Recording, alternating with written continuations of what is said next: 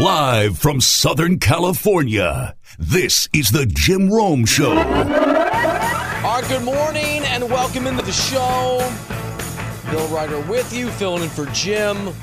Jim off this week. We are still coming to you live from the Rocket Mortgage Studios.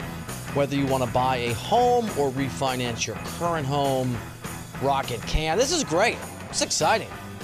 Some familiar faces. I used to know him as Tom DiBenedetto, was my executive producer before coming to the Jim Rome Show. Sources tell me he's been rechristened Count Chocula. Okay, got it. Which is amazing. And one of you tweeted this uh, at Jim Rome. You can hit me up too at Sports Writer, Sports R E I T E R. I don't remember which of you did it. I apologize. Which clone nailed it? Does uh, Garrett Ritt ask for his autograph in the morning, given the chocolate connection? The answer is yes. I'm here. I'm just going to go. I've been here for the last couple hours. The answer is yes. It is a, a very busy, very busy week here at the end of July. Aaron Rodgers drama, which we'll hit and we'll start with in just a second. Deshaun Watson is operating in some alternate universe where he believes he'll be traded imminently and is just rolling into camp because, you know, why not? We'll dive into that story. OU Texas, Oklahoma Texas has been percolating for a few days. Just in the last 20 or 30 minutes, an official announcement from the two schools that were the linchpins of the Big 12. They won't be at some point in the future. There's some details there as it relates to television rights. Might be 2025, but they gone. Whether it's the SEC, which is the expectation, or, and this is some of the reporting, if it's true Texas is really shopping itself to some other spots. Feels like driving up the price. We'll hit that later in the show. The Cleveland Guardians. I want to make fun of the Cleveland Guardians. I don't think I can. I don't know if you can come up with a name that wouldn't be mocked. Kind of kind of grew on me. We'll, we'll hit that later in the program.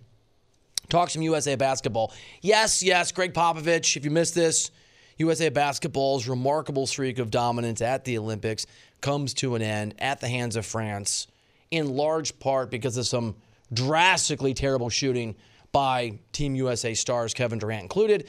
There's some criticism there, but I also think in the loss, and there's shades of Ronda Rousey here, there's shades of Tiger Woods. In the loss, I think there's a need to remember the greatness of USA's basketball, its impact internationally, and how it created some Frankensteins out there.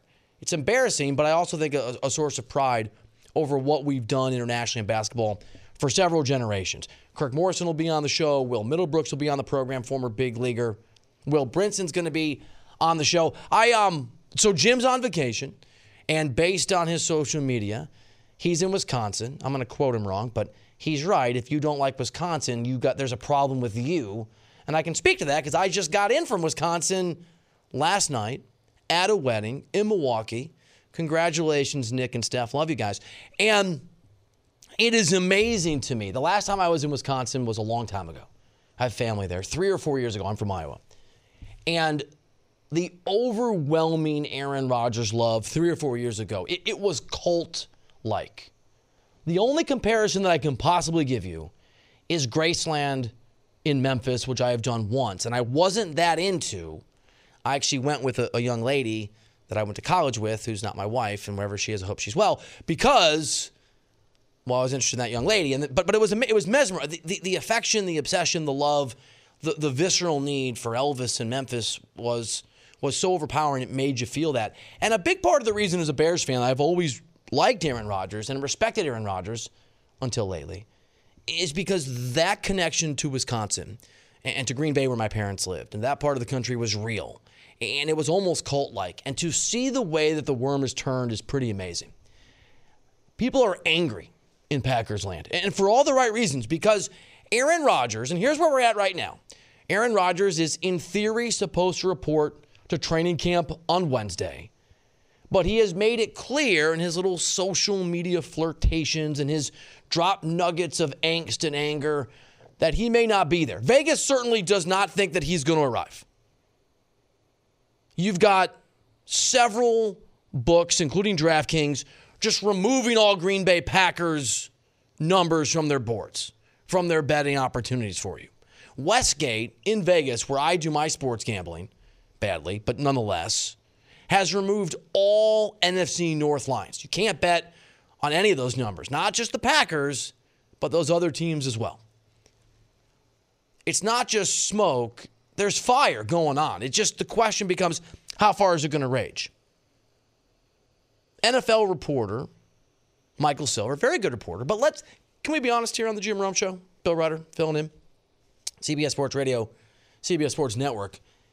Different reporters carry water for different athletes and coaches. It's part of the deal. It's not a criticism.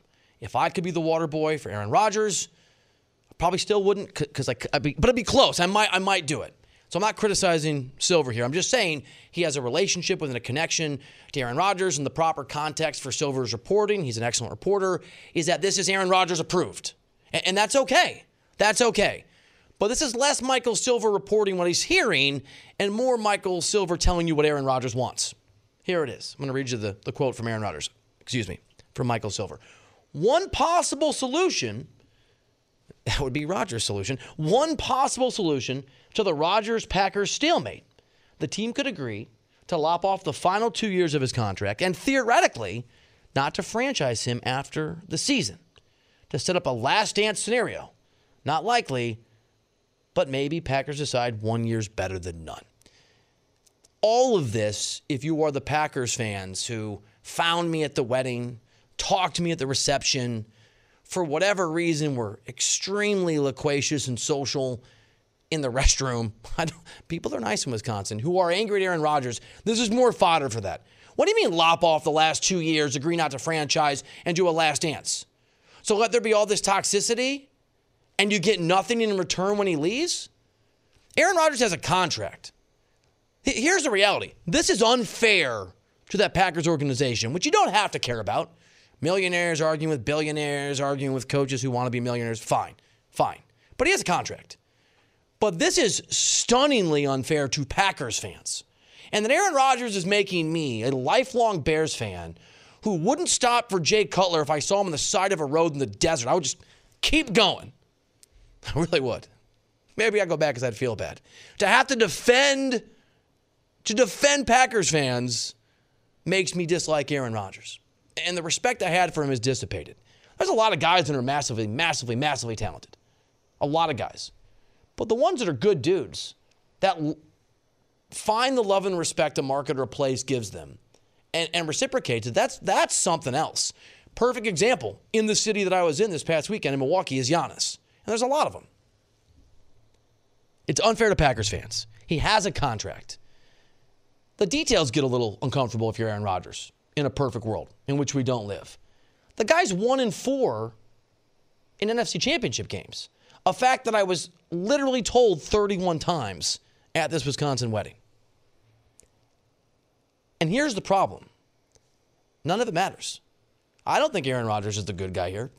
I think he's probably the bad guy. Look, I think it's complicated. Did that Packers organization, as reported, probably not tell him they were hiring Matt LaFleur? Yes, probably.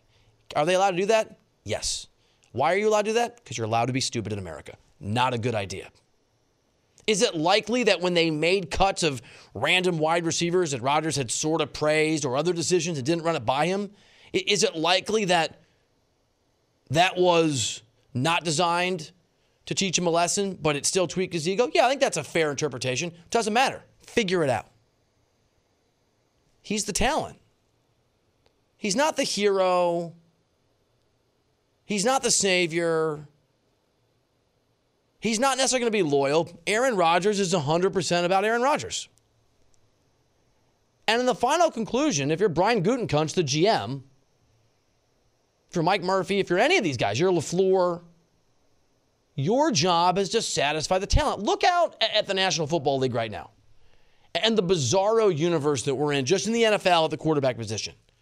Tom Brady's 105 years old and just keeps winning Super Bowls and just beat, as you know, the Packers at Lambeau, just beat Rodgers at Lambeau. So that's an obstacle that's not supposed to exist in the NFL. Tom Brady was supposed to be formidable to any team that had to go through him, right? Any team that didn't have him 10 years ago. Not now, but that's the reality.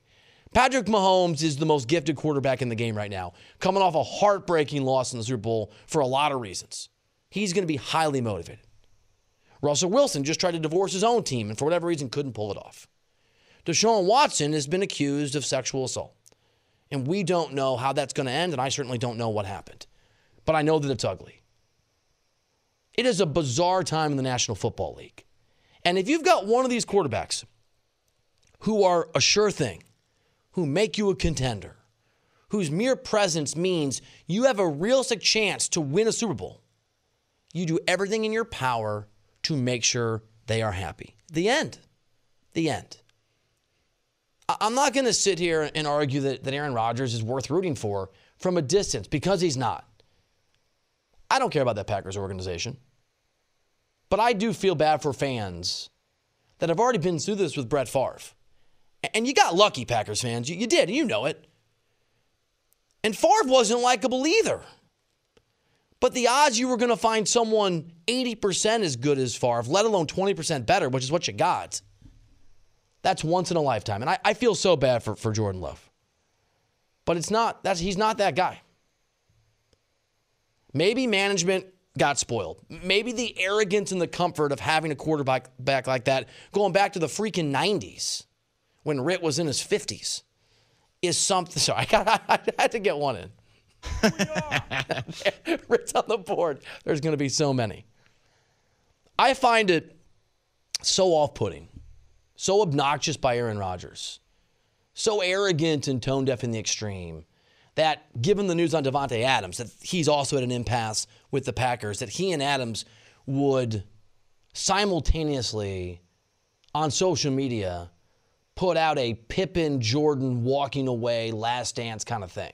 It's also ham fisted because it certainly makes Michael Silver look like he's following orders from Aaron Rodgers, which is fine. Do your thing, make your living. I get it. Aaron Rodgers isn't worth rooting for here. He's not worth cheering for. He hasn't handled it in a fair way. He hasn't cared at all for the people of Wisconsin, a part of the country I'm from, who live and die and, and, see their football team and the quarterback who's the avatar of that team, the way the folks down in Graceland see Elvis. Or I can give you 10 other examples. There's a connection that he severed. The problem is, he, he's the reigning NFL MVP.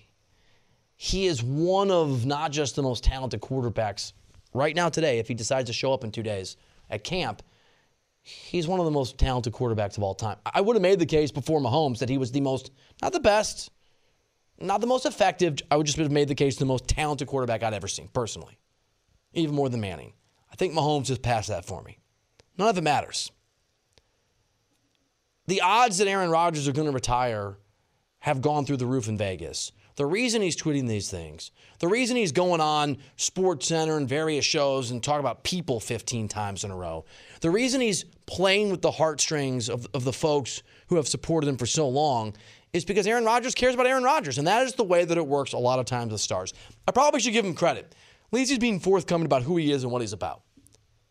So I don't think you should root for Aaron Rodgers or have sympathy for Aaron Rodgers. But the blame goes to the Green Bay Packers.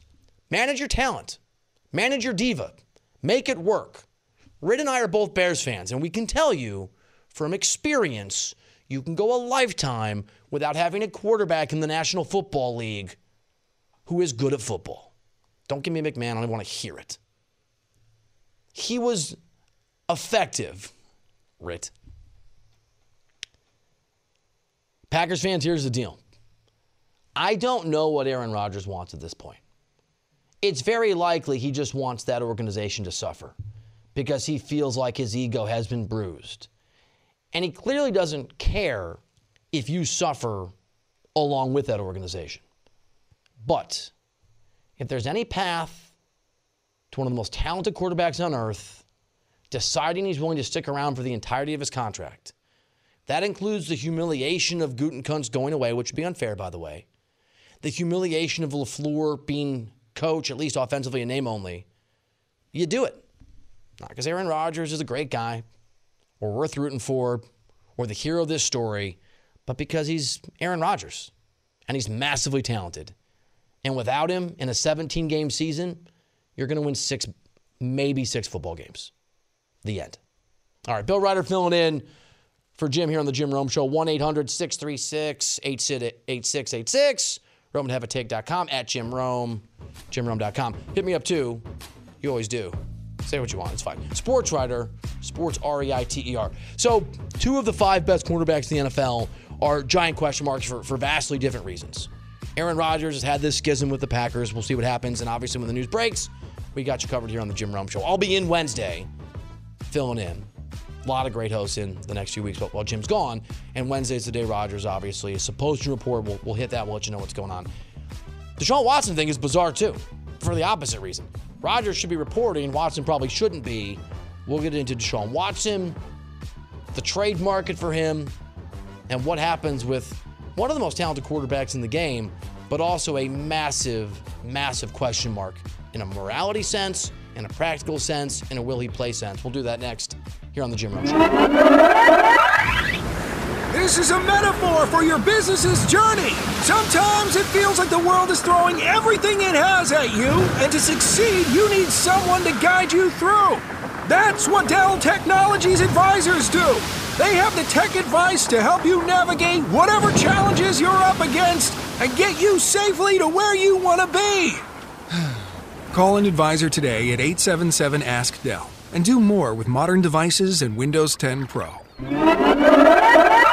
Will Brinson, the guy behind the Pick Six podcast on Twitter, Will Brinson. Mr. Brinson, what's up, buddy?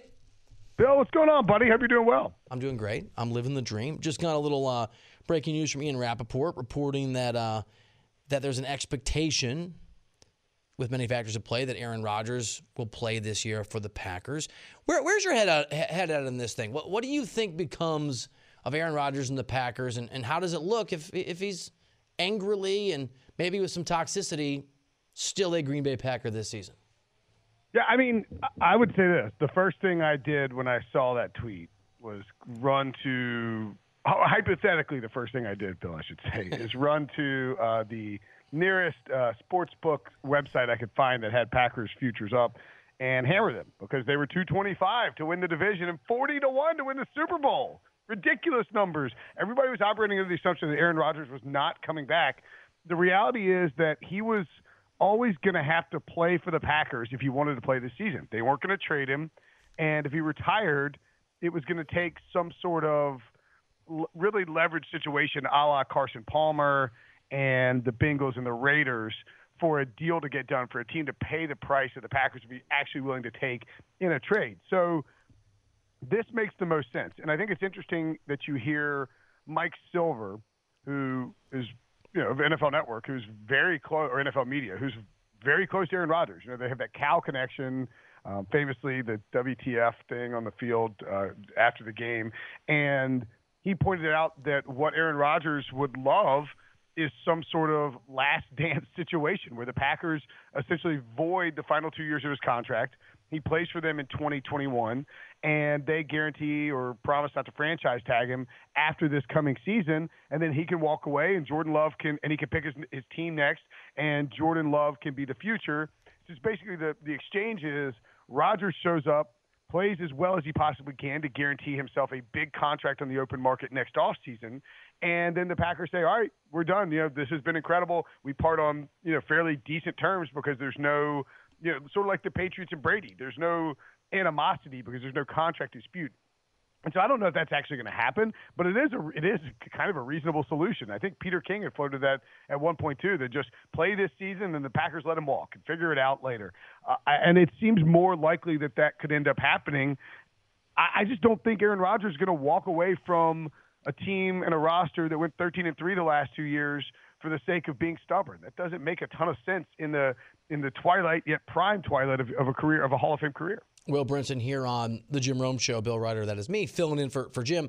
Will, if, if Aaron Rodgers were not a Packer this year or, or just projecting to next year, how does that division look w- without him? Are, are, you buying Jordan Love? Do you think Justin Fields makes the Bears contenders? Is it uh, Kirk Cousins time? I said that with a straight face. Like what? How did that division play itself out? Yeah, I mean, I would uh, I would back the I would probably back the Vikings. And I said uh, I had a Bud Light, uh, uh, ice cold take presented by Bud Light that I had to give out for sponsorship on the Pick Six podcast recently. And you just I said, did it again. The Vikings Two are the for best one. Team. yeah, I know, right? Uh, the the Vikings are the best team that was a humble rag. The podcast is sponsored by Bud Light. But the, uh, the the Vikings are the best team with or without Aaron Rodgers on the Packers, and I was sort of hoping Rodgers wouldn't come back to make me look smart. Now I feel like that take is going to go.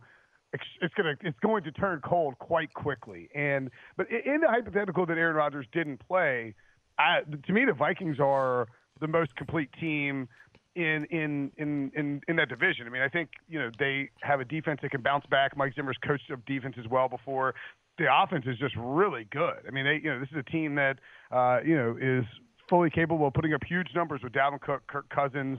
You have, of course, Adam Thielen and Justin Jefferson and then Irv Smith at tight end. The offensive line has gotten progressively better over the last few years. So I still buy into the Vikings in a big way. I know your Bear. I, I think Justin Fields is going to be a good player. I don't think your Bears are going to handle it right. I think they'll start Andy Dalton for the first five or six games. If they're not winning, it handicaps them too much because they're behind the eight ball. So that concerns me. And then the Lions are, are probably just a, a, a trash football team. So I would put Minnesota pretty far ahead of the curve, especially if Rodgers didn't play. And and by the way, just on on the Rapoport news really quickly, do you, do you think it's a coincidence that that came out in the middle of the Packers shareholders meeting? Because I would say not a coincidence if I were if I were guessing. Or if you had a amazing daily football podcast sponsored by one of the best beers on earth, Will Brinson, here on on the show. Um, different, obviously, reasons for the uncertainty surrounding Deshaun Watson from Aaron Rodgers. I think we all are starting to agree, Mr. Brinson, given the breaking news that Rodgers is going to play and play all the games. Do you have any guess? Do you want to handicap the likelihood Watson plays and how many games he might play this year if he does? Well, yeah, I mean, I think it's a great segue because we talk about the coincidence and the timing of Aaron Rodgers. You know, so Aaron Rodgers is going to play. Oh, it's like you know, Maud from Beulahville, Wisconsin. I don't even know if any of those things are real, but you know, is, is in the stands, like you know, talking about the Packers team that she owns. Uh, I think when you look at the Watson thing, the fact that the Texans, first of all, Watson, it was leaked out that Watson is going to come to training camp, right? That's and then you know, that's over the weekend, and then or right before the weekend, and then on Monday, the and it's clearly coming from the Texans because we were talking about an asking price that was included. The Texans leak out that they are finally willing to trade Deshaun Watson, and that they are asking prices XXX. To me, those rumors popping out into the open into the into the, the airwaves and the, the NFL airspace indicate to me if I'm connecting dots that there is a likely resolution coming, or that a resolution is likely coming, either way you want to put it, in the Deshaun Watson off-field stuff. Now we can't be sure about that, but I don't think the Texans would bother attempting to trade Deshaun Watson or attempting to float the rumor that they would trade Deshaun Watson and keep that asking price at maximum value if they didn't think there was a resolution coming. So, in my in my opinion, based on doing this for you know decade plus and and reading the tea leaves and understanding how these things typically go within the NFL e- ecosystem, I would say that what's most likely is that at some point soon we see a resolution to the Deshaun Watson off-field things. I don't know what that'll be. The NFL will then quickly make a move to either uh, issue a punishment or not issue a punishment, or you know, do whatever the NFL does to wrap up that investigation. And at that point in time, the Texans will you know, take suitors for Deshaun Watson and, and, and make some kind of a deal. And I think his age, his talent, you know, Steve Keim of the Arizona Cardinals once said if Hannibal Lecter, you know, ran a 4.340, he'd get drafted in the second round of the NFL. um, Deshaun Watson's talent and skill set and age and contract are probably going to overcome any concerns that, that teams might have. So you look around, and the Denver Broncos could make sense the Philadelphia Eagles have been linked to Deshaun Watson and have multiple first, future first round picks. Uh, the Miami Dolphins can't be counted out either. You know, you could package Tua in a couple first and and say, all right, look, let's let's try and make a run now. I think the Carolina Panthers will still be interested. David Tepper has been rabid when it comes to acquiring a franchise quarterback and finally had to settle for Sam Darnold. You could package two firsts, um, you know, defensive player and, and Sam Bur- uh, Sam Darnold, excuse me, and, and send and send him uh, and send those guys back. And so I think there will there will absolutely be a market for Deshaun Watson if he is cleared. And the way that the rumor mill is moving makes it seem as if multiple parties involved believe that Deshaun Watson will be cleared, but obviously that has to play itself out. CBS Sports senior NFL writer and NFL guru Will Brinson here on the Jim Rome Show. All right, so if you're a betting man, and I know that you are, as am I, who has a better season? Is it is it Matthew Stafford and the Rams or Dak Prescott and the Cowboys? Ooh. Um, I like the ooh. Thank you. That's it's a good question. Well, you know, I, I'll here's I will take Matthew Stafford and the Rams, and the reason I'll do that is I believe the Rams have a massive edge in coaching. Sean McVay is a, a stud, young, fantastic coach. Mike McCarthy has won a Super Bowl, of course. Um, Sean McVay hadn't, but I need to see Mike McCarthy prove it in Dallas. And you know, I, I harken back to the last, the first few games of the 2020 season with the Cowboys. Now, granted, you know, changeover on offensive line, um, you know, new coaching staff, Dak in sort of a tur- you know, turmoil contract year and all of that. You got to cut them a little slack for how they start. But this is a team that, that could have been 0 and 4. The offense didn't look good out of the gate. It took them. The only reason Dak was putting up prolific numbers was the fact that they were trailing by 10 to 20 points in every single game early on, and they had to, you know, go into throw it on every down mode. So I need to see this offense actually work before I can buy into the Cowboys. And I need to see something out of the defense. And I just don't know that they have it right now. There are some stars on there on that defense for, for the Cowboys, but they're adjusting to a new system in Dan Quinn. Um, I've got to, I just got to, oh, I got to see that play out before I can buy into Dallas. The weaker division helps, but I think Matthew Stafford is a potential Hall of Famer if he can get five prime years, if the Rams can get five prime years out of him. I think they can. And I think he puts up huge numbers this year in that Sean McVay system. So I'm going to buy the Rams over the Cowboys. Brinson, the last few years we've seen teams make jumps to, to being real contenders. The, the, Chiefs certainly, obviously, are there, but even before they won the Super Bowl, made a, a really deep run and lost to the Patriots at Arrowhead, I think, in the AFC Championship game. Buffalo now, I think most of us consider a, a real contender. That wasn't true two, three, four years ago. Is there a team this year that you think makes a, a huge, huge jump this upcoming season? a huge, huge jump. Um, you know, if you're going to pick a team, I'm terrified to say this, but um, I love it already. I mean, it's just scary to, to, to, you know, I think you look around like the, you know, I don't think the anybody in the NFC West making a huge jump would be likely. I think the Buccaneers have a stranglehold in the South. Um, you know, the North, if Rodgers comes back, is, is tough to project. There's nobody you really love in the AFC South. The Bills are too good in the AFC East. Um, so I would say it's one of two teams. If well, actually, I'll say one of three teams if you're projecting a huge, huge leap. So it's got to be a team that was under 500 last year, right? So let's go with the. I guess you could say the Cowboys. It feels like cheating because Dak got hurt.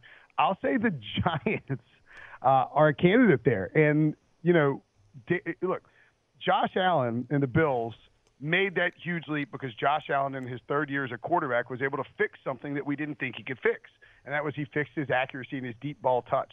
And when he did that, it un- and Stefon Diggs helped unlock that, but when we did that, and unlocked this offense in a way we didn't think was possible, and it turned Allen into an MVP candidate, and it made the Bills a you know a Super Bowl contender. Then went 13 and three.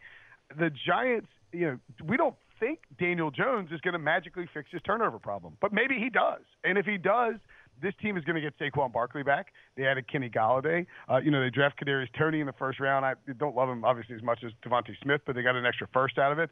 They added John Ross, who you know was a, a nice little uh, you know flyer to see if he can bounce back, post hype guy. Um, they kept Evan Engram and they improved the offensive line the defense actually looks like it's pretty good. So I think the Giants are a candidate there, and I'd be remiss if I didn't point out the Chargers as well seven and nine last year with a historical season from Justin Herbert. That's a team that you know if Brandon Staley is as big a upgrade at coach at head coach over Anthony Lynn as we think he could be. And if Derwin James and Joey Bosa stay healthy, there's no reason to think that this Chargers team couldn't contend in that division, even against the Chiefs. I also think that the Broncos would be a team you have to look at because of the depth they have everywhere other than quarterback. And if they were able to finagle a deal for Deshaun Watson, then suddenly they're the clear and obvious. Let's see if they can make a you know a deep run. A, you know, let, all of a sudden they're a, a twelve. Or their over under is like ten and a half instead of six and a half. That is a great answer, and that is one of many reasons why you should listen to, subscribe, and like the Pick Six podcast, a daily NFL podcast from our guy Will Brinson. Will, it was amazing, buddy. Thanks for uh, thanks for being on the Jim Rome Show. Dude, Bill, anytime, any show, anywhere. Thanks, buddy. Trade pros. Whether you specialize in service or new construction, Ferguson knows firsthand how much work goes into a long day on the job, which is why we're committed to offering the products and solutions to get every job done right. With over a thousand locations, an unmatched selection of specialty products, tools, and supplies, our pro pickup and same or next day delivery, you can trust that doing business with Ferguson will be the easiest part of your hard day's work. Visit Ferguson.com to find a counter location near you. Let's talk some baseball. World Series champion, CBS Sports HQ analyst Will Middlebrooks joins me on the show. Will, I don't think I knew this about you. Are you from Texarkana? I am. I- Well, I moved there when I was 10 years old. So I lived in a really, really small town called Wolf City, Texas. It was like 45 minutes outside, northeast of Dallas. We moved to Texarkana when I was 10. So I lived in Little Rock for two great years out of college. No way. lo- dude, love. People don't know how amazing and beautiful Arkansas is if you like to fish and be outdoors and how cool Little Rock is. Yeah, it gets a bad rep, but there is some beautiful, beautiful country out there. Dude, I'm with you. Wow, Will Middlebrooks here here on the show. All right, so so trade deadline time approaching. Let me just selfishly start with my, my Chicago Cubs. What is the um what is the trade value for Kris Bryant if it turns out he could be on if that he is on the move if that happens? I mean, trade trade values through the roof. I mean, you get a middle of the order bat. You know, we've seen shades of his MVP, uh, the MVP Kris Bryant this year. Obviously, went on a little cold streak there for a month, but I think a lot of that has had to do with, honestly, just the pressure of breaking that team apart. I mean, these are his best friends. It's all he's known in baseball in the, in the big leagues. Uh, and this goes beyond the players too. It's, it's the manager. David Ross was one of their teammates uh, when they won the World Series. So um, I think they just had a lot of pressure there. But his value is unbelievable, man. He, he's he's so versatile. He plays first and third. He plays all the outfield positions. What that does for a lineup when you know you can plug him in the three, four, five spots in your lineup and plug him wherever you want defensively, that is there's so much value surrounding that. One of the schools of thought out there, Will Middlebrooks, is Theo's gone, new regime of sorts, of sorts, time to just strip it down and start over. But if you look to the Red Sox, not a lot of people with your former team anticipated they were going to do what they did this year. Is there a lesson there for, for the Cubs, or, or do you think it is time to just tear that baby down and start over? Um, there is a lesson there, but I mean, I also think the the Red Sox somewhat struck gold. I mean, Chaim Bloom uh, has a has a history and a resume full of of action like this when he was in Tampa of taking not little to no talent, but you know the Red Sox have a lot more talent than those Rays teams had. But he finds you know something in the analytical metrics of that team and is able to dig it out. Now, do I love that as as, an ex-player? Do I love how deep we've gotten into analytics? I don't love it, but I understand it just because of where we are in the game. Uh, you know, we'll, I'm sure we'll talk about the Yankees at some point. I don't love how deep they've gone as far as even wristbands with catchers uh, rating their pitches. You know, you don't call something between that's not rated a seven and a ten. Just, they've gotten so deep into that. Um, but to answer your question, I was off the rails talking about analytics. The Cubs, I feel like now is the best time if you are going to break that team up, save some money, somewhat retool. Now is definitely the time to break up that core group. Well, I'm glad I'm glad you brought up the Yankees because uh, my view of this, and I'd, be curious yours. I don't. It's not my thing, but I don't mind analytics and, and sabermetricians if it's either done within the realm of what's reasonable or it's successful. I'm a Dodgers fan, and I got to deal with some strange stuff from Andrew Friedman. It's obviously paid off. I'm a Giants fan. All hail Farhan Zaidi. Look at the Red Sox. It's not like the Yankees have taken this approach and, and turned it into success. What is the move for this organization moving forward to get back to certainly where Yankees fans expect to be, which is much better than they've been? Well, uh, they're only three and a half back of the wild card. It feels like they're way more than that, but they're really not. Um, they're super talented. Their players have just underperformed. I mean, there's a lot of variables that go into a team playing bad, especially a team with uh, players like they have. There's a lot of question marks around starting pitching. Uh, then you look at the front office and how that roster was constructed, super right-handed heavy in a stadium that's tailored to lefties. It, it's and it's all righties that live and die by the homer as well. So if I'm them, you can't sell. It, it's it's a bad message to your fan base. It's a bad message to the whole organization because you're the New York Yankees. You're supposed to be big brother uh, of Major League Baseball when it comes to finances and talent. So I don't think they sell because if they if they decide to sell, Aaron Judge is good as gone because he has the most value of ev- everyone on that roster. Uh, and you can't sell Aaron Judge because there's way too much money to be made off of him in the coming years. Um, just even with ticket sales, if you think about it. So I think I think New York is going to get actually super aggressive. I think they're going to say, forget the tax threshold. We're going to go. They've, they've tried to stay under it and it hasn't worked. That's not the New York way. They're going to have to go spend. I could see them getting really aggressive, going after Scherzer, going after Story, maybe even Buxton, some Marte, someone in, in center field to fill that hole, um, and just saying, you know what, forget it. We're going to go spend the money. We're going to go for this wild card spot because if they can just get in, they can make some noise and be a scary team. Brian Cashman has been the GM longer than a lot of Yankees fans have been alive, and I understand in New York the expectations are often ridiculously unfair, but if the Yankees, with all that talent on that team, do not make the playoffs this year, Will Middlebrooks aren't even a wild card team, is it time to reconsider a new general manager, a new head of baseball operations in the Bronx? I'm glad you said that and not Aaron Boone because everyone's calling for Aaron Boone's head, and I understand. I understand somewhat for him to blame because he's a dugout presence. He dictates the mindset of the team and this and that. It maybe hasn't handled the bullpen as well, you know, whatever. But he doesn't have anything to do with the construction of the team. And what a lot of people also don't realize is how deep in analytics these teams are. A lot of these managers aren't even making lineups anymore. A lot of them aren't even making pitching changes based off of their gut feeling anymore. A lot of it is based off of guys in an office sitting at a computer looking at numbers saying this is our best probability to win every day. So could it be Cashman? I, this this is a really tough one. I don't know because the the normal answer to this question in the in the history of baseball is to fire the manager. But this is the same manager in 2018 won 100 games, and then the next year, in 2019, won 103 games, and with a lot of the same talent. So, uh, and now they have one of the best pitchers in baseball, in Gerrit Cole. So I, I can't put this on him. I think they're getting over uh, analytical in in New York. Honestly, I'm with you. I'm glad you brought it up because. I always would roll my eyes when people would demand here in LA, where I'm sitting, Will Middlebrooks, that they fire Dave Roberts. And I would say exactly what you said. Do you not understand that Andrew Friedman, who's an amazing GM or president of operations, is making a lot of those decisions that fans are angry about? In game decisions are modulated, and there's a program for that. I mean, you're right. The GM and the head coach now, I mean, there's not the separation there used to be. And one of those places right. where, where, there's a lot of. Um, there's a different approach in some ways has been the Padres. They, and not to say they don't use numbers, but they steal bases. They've actually employed what is now the unicorn of baseball, the hit and run. I think they're a lot of fun to watch. They just made a trade. It's a brutal division. Do you think the Padres can still push their way into being legitimate World Series contenders this year? The thing is, with postseason baseball, all you have to do is get in.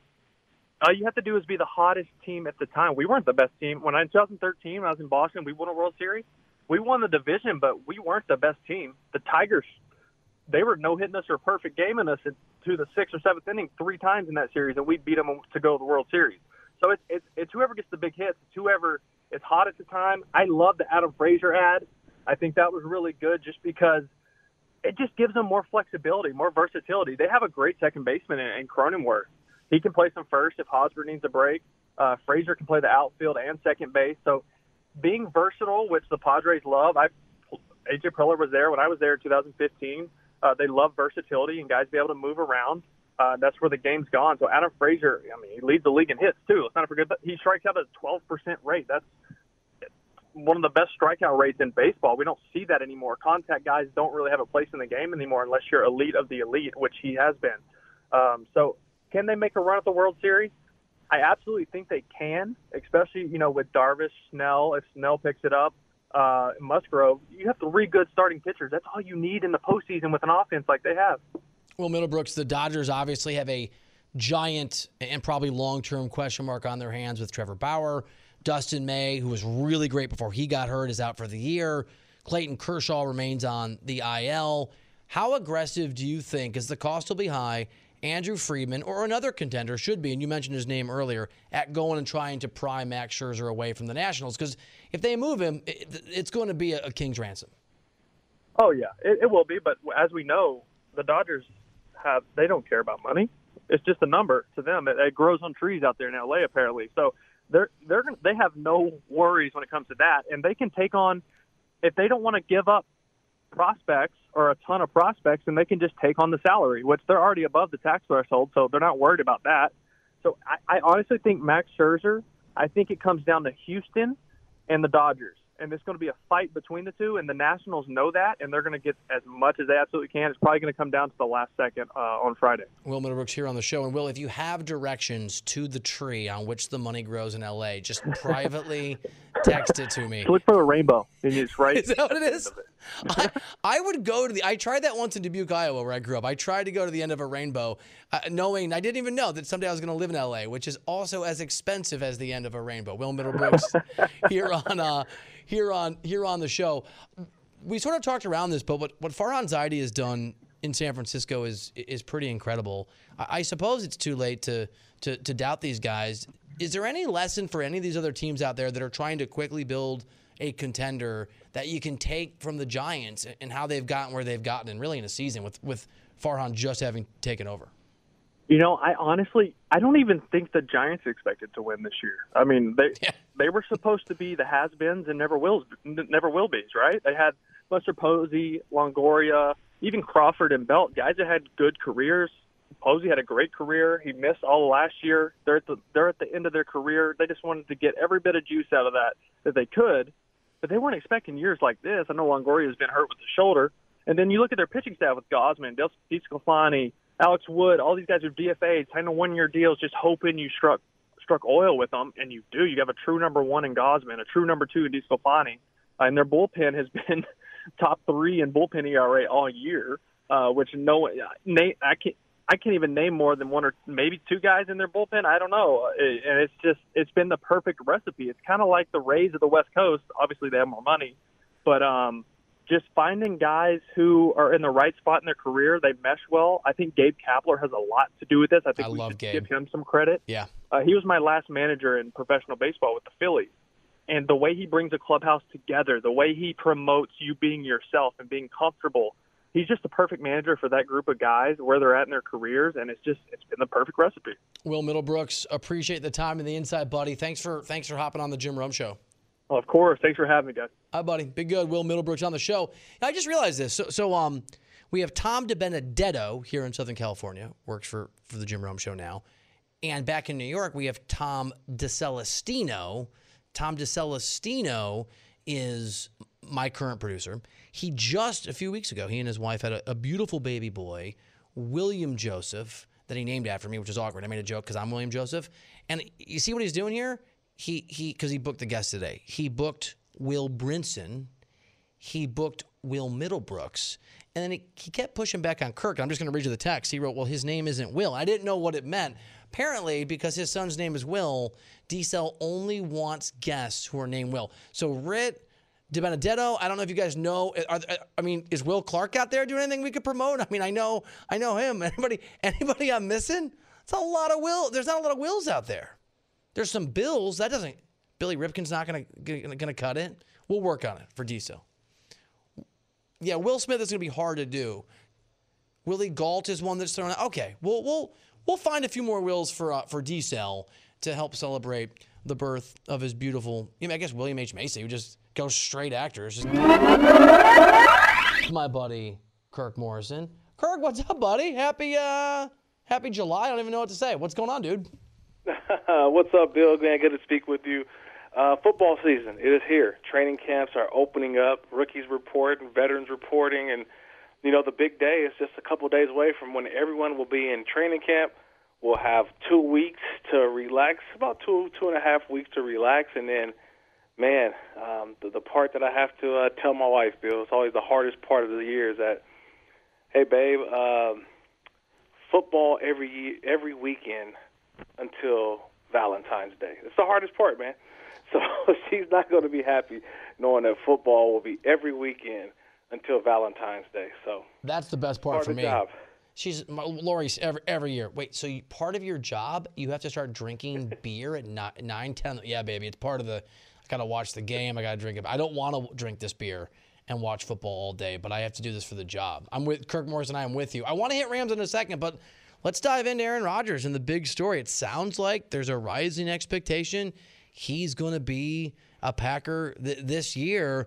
What is your sense of, of what that what that deal looks like if, if Rodgers rolls in as a reluctant but but present quarterback for the Packers this season?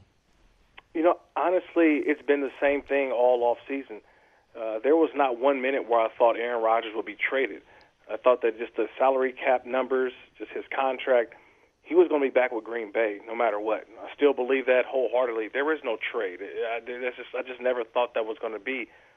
But I think what made it even more clear for me, Bill, was last week when he and Davante Adams tweeted that picture of Michael Jordan and Scottie Pippen.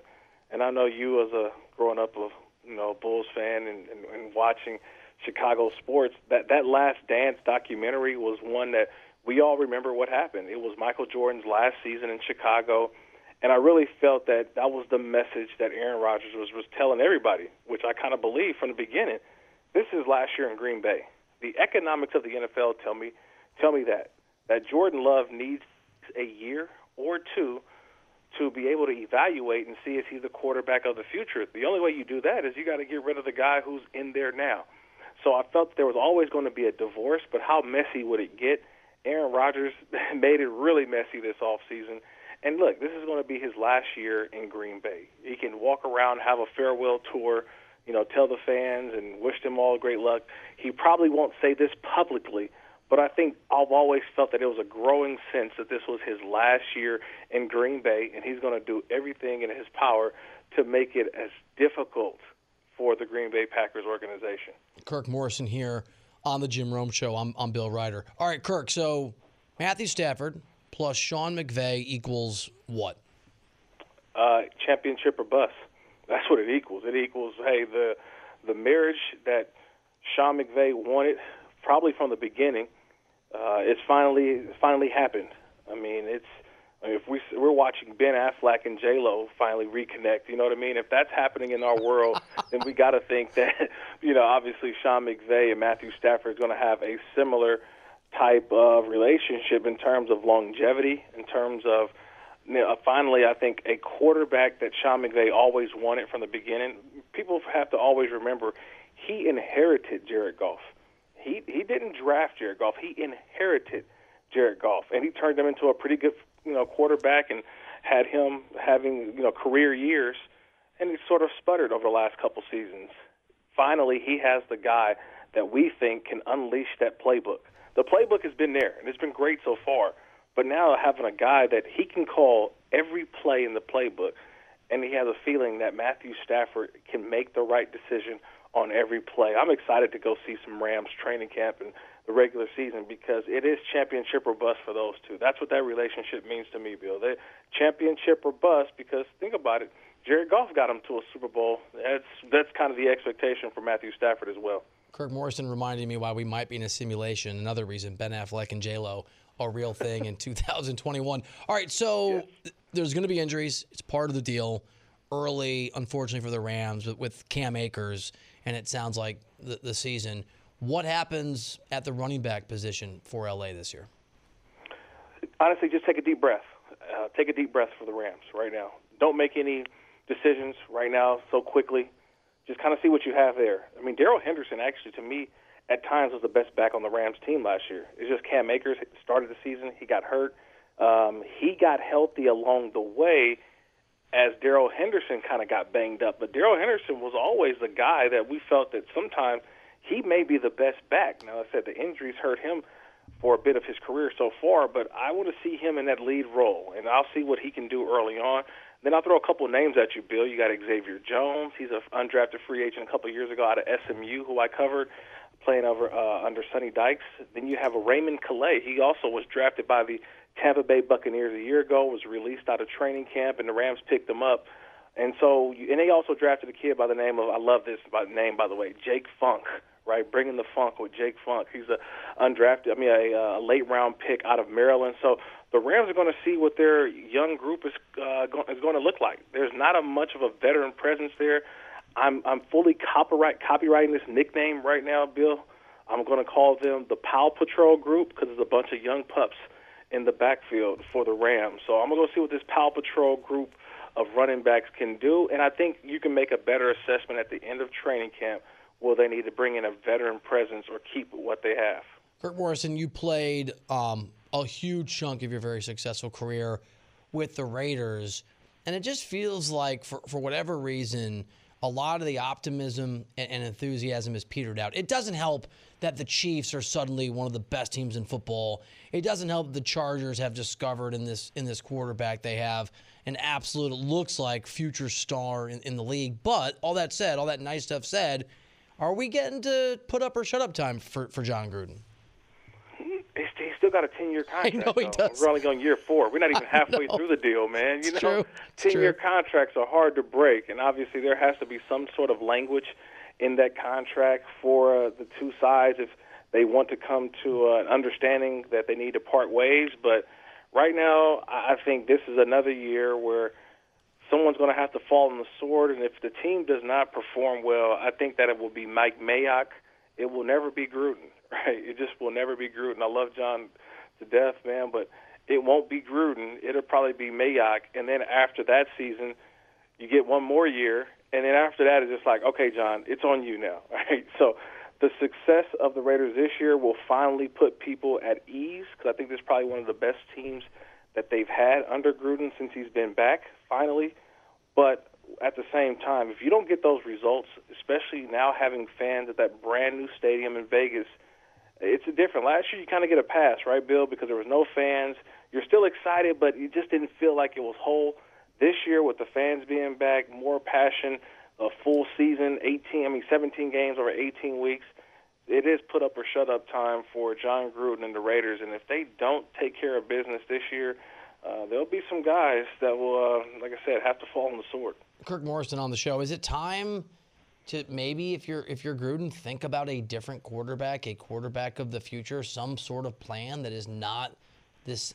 No disrespect to Derek Carr, but some plan that's not him. No, I I don't know if you can do that yet, right? I think that this is something that you have to uh, wait it out because Derek Carr, to me, last year showed that he wasn't the problem. It was a horrible defense, and I thought what happens is the quarterback gets links to wins and losses, and yet that Raider defense, you couldn't win anything. They couldn't stop a nosebleed last year, Bill. It, it was that bad, and so we'll see what happens with Derek this year because in a year which they felt that they upgraded the defense, they spent a lot of money uh, in the off-season free agency, bringing in Yannick Ngakoue. They brought in Casey Hayward over from the Chargers. They brought in guys who they think they can compete and get this Raiders defense from being at the bottom to at least the middle. If they get it to the middle, they think that that's enough that Derek Carr should be able to win football games and get this team to the playoffs. If they don't get to the playoffs, you have to start thinking about possibly what could be the future of this team. Because remember, Derek Carr's going to want a new contract. He's seeing what's going on with these young quarterbacks, the Josh Allens, and uh, you know, obviously Lamar Jackson, Baker Mayfield. He wants to keep his contract up there along with them. So this is a big year for Derek Carr just as well because do the Raiders re-sign him or get sign him to an extension? A lot rides for a lot of people in this season. Kirk, I don't think we've talked about Urban Meyer. I, I, I'm not a, I'm a doubter. I'm certainly Urban Meyer agnostic when it comes to the certainty Yeah. of his excellence. So where do you? We haven't had this talk. What, what is your your your guess, your view, your perspective on, on how Urban Meyer is going to fare in the National Football League? Well, I, first off, I love Herb. By the way, Herb has been a guy that I had a chance to compete with, and been to a couple of Mountain West Conference media days, and just when he was at Utah, I was at San Diego State. He voted for me for Defensive Player of the Year, so I always thank him for that. But anyway, uh, I always say this: Urban Meyer is, it brings a culture, no matter where he's at. He's done it at Bowling Green. Um, he's done it, um, you know, obviously at Utah, Florida, Ohio State. He brings competition. He brings the most out of his coaches and his players. And from the guys that I've talked to on staff, I think that he's built a good staff to get these guys competing every single day, doing more than what's expected of them. And I think that they're going to shock some people. Not like they're going to be a playoff team, but they are going to be a team that I think will be coached well, will play hard, and it's not going to be an easy out when you're going against the Jaguars. I think he'll have some success, but this year is going to be a growing pains for him because he has to get adjusted to the NFL style of coaching, the NFL style of rules, and we already see he's gotten into some trouble already with the off-season um, OTAs, you know, going a little bit too hard. But he'll adjust.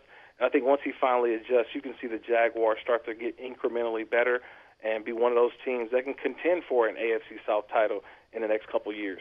All right, Kirk Morrison here on the Jim Rome Show. La- last one for you. We can all be guilty of being captives of the moment. That certainly includes me. So trying to have a little patience and perspective with the New England Patriots, who obviously did not fare as well last year as uh, as their former quarterback's new team. They've they've spent a bunch of money in free agency. They've got important guys who, who opted out last year. They have both Cam Newton back and a quarterback in Mac Jones they drafted. What do you think the Patriots show us this season? I mean, they're one of my. I don't even. I can't. I don't feel like I can call them a dark horse team. Like I really think they're a good football team. Are they better than the Buffalo Bills this year? Uh, I don't think so. But I look at right now the Dolphins and the Patriots are the two teams that are really scary for me in the AFC. I mean, the the juggernaut of the AFC North, and you think about it, you know, Baltimore, Cleveland, and Pittsburgh. Those three teams. Obviously, the AFC South with the Colts and the Tennessee Titans. And then the AFC West, we just mentioned the Raiders, the Chargers. I think they'll be better with Justin Herbert. Obviously, Kansas City still at the top. So it's like, where does the Patriots fit into this? And I think they're the team that no one's talking about. That I don't know if they're a division winner, but I think that they're a team that honestly will make the playoffs and make some noise. And I wouldn't be surprised to see them be a divisional round team or even get into an AFC championship game. Cam Newton in his second year within that offense what they've spent this off season. We forget about the moves with David Njoku um, and um, I'm sorry, Jonnu Smith, tight end, and then also bringing in Hunter Henry as well. They've they've made a lot of moves. Guys coming back from opting out last year. They bring Trent Brown in. I'm not trying to sound too excited, Bill, but I just think we'll see a much better performance than we saw last year from the Patriots, and it really, honestly, wasn't that bad. I think they'll just be a lot better this year and be a team that can definitely, you blink, next thing you know, they're in an AFC championship game. Kirk Morrison on the Jim Rome Show. Kirk, appreciate you. And next time we talk, by the time that happens, just because I like you and you're my friend, I hope Bradley Beal has been traded to your Warriors. hey man, I appreciate it, Bill. hey, any help that we can get, man, any help that we can get. Right now, Draymond just need to get get, get some wins for Team USA. First of all, come Yeah. on, Draymond. Come on, Draymond is, is right. Thank you, buddy. Appreciate you, Kirk. All good, Bill. Anytime, brother. Have a good one. Good night,